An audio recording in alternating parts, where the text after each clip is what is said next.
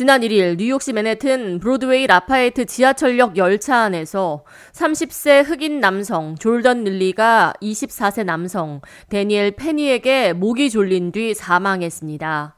정신 질환을 겪고 있던 닐리의 죽음을 둘러싸고 살해인지 정당 방위인지에 대한 논란이 분분한 가운데 연일 닐리가 죽어야 할 이유가 없었다며 살해라고 주장하는 시위가 계속되고 있습니다.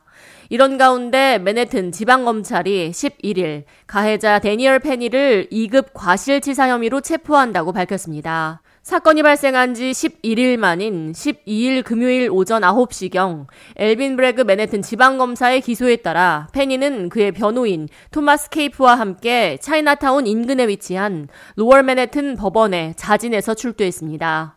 법정 앞에서 페니의 변호인 케이프는 페니는 자발적으로 법정에 출두했으며 그의 품위와 성실, 진실성을 가지고 조사에 임할 것이라고 말했습니다.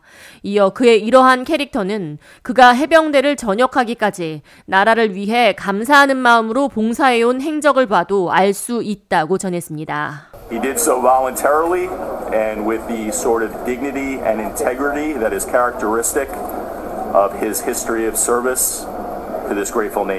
이렇게 12일 금요일 페니는 로얼 맨해튼 형사 법원에 출석해 15분간의 심리를 마쳤으며 탄원서는 제출하지 않았습니다.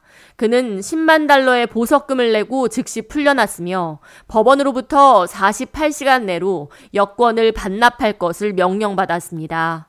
또한 그가 뉴욕주를 떠나려면 법원으로부터 허가를 미리 받아야 하고 범죄인 인도 각서에 서명해야 합니다.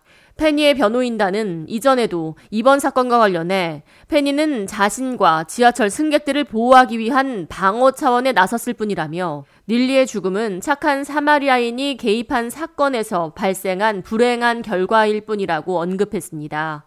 실제로 목격자들은 오랜 정신질환 병력이 있는 릴리가 승객들에게 공격적이었다고 진술했으며 그가 열차 내에서 배가 고파서 죽어도 상관이 없다고 고함을 치며 공포 분위기로 몰아갔다고 진술했습니다.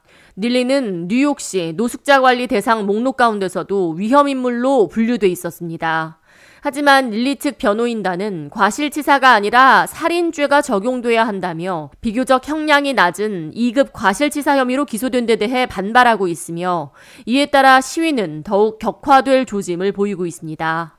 과실치사 혐의는 사회생활에서 요구되는 객관적인 주의 의무를 위반해 과실로 사람을 사망하게 하는 행위를 뜻합니다.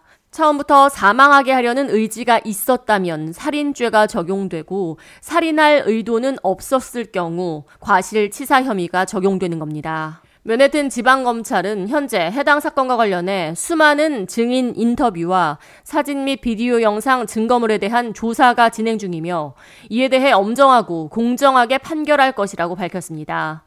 페니는 7월 17일 다시 법원에 출두할 예정입니다. K-Radio 이하예입니다.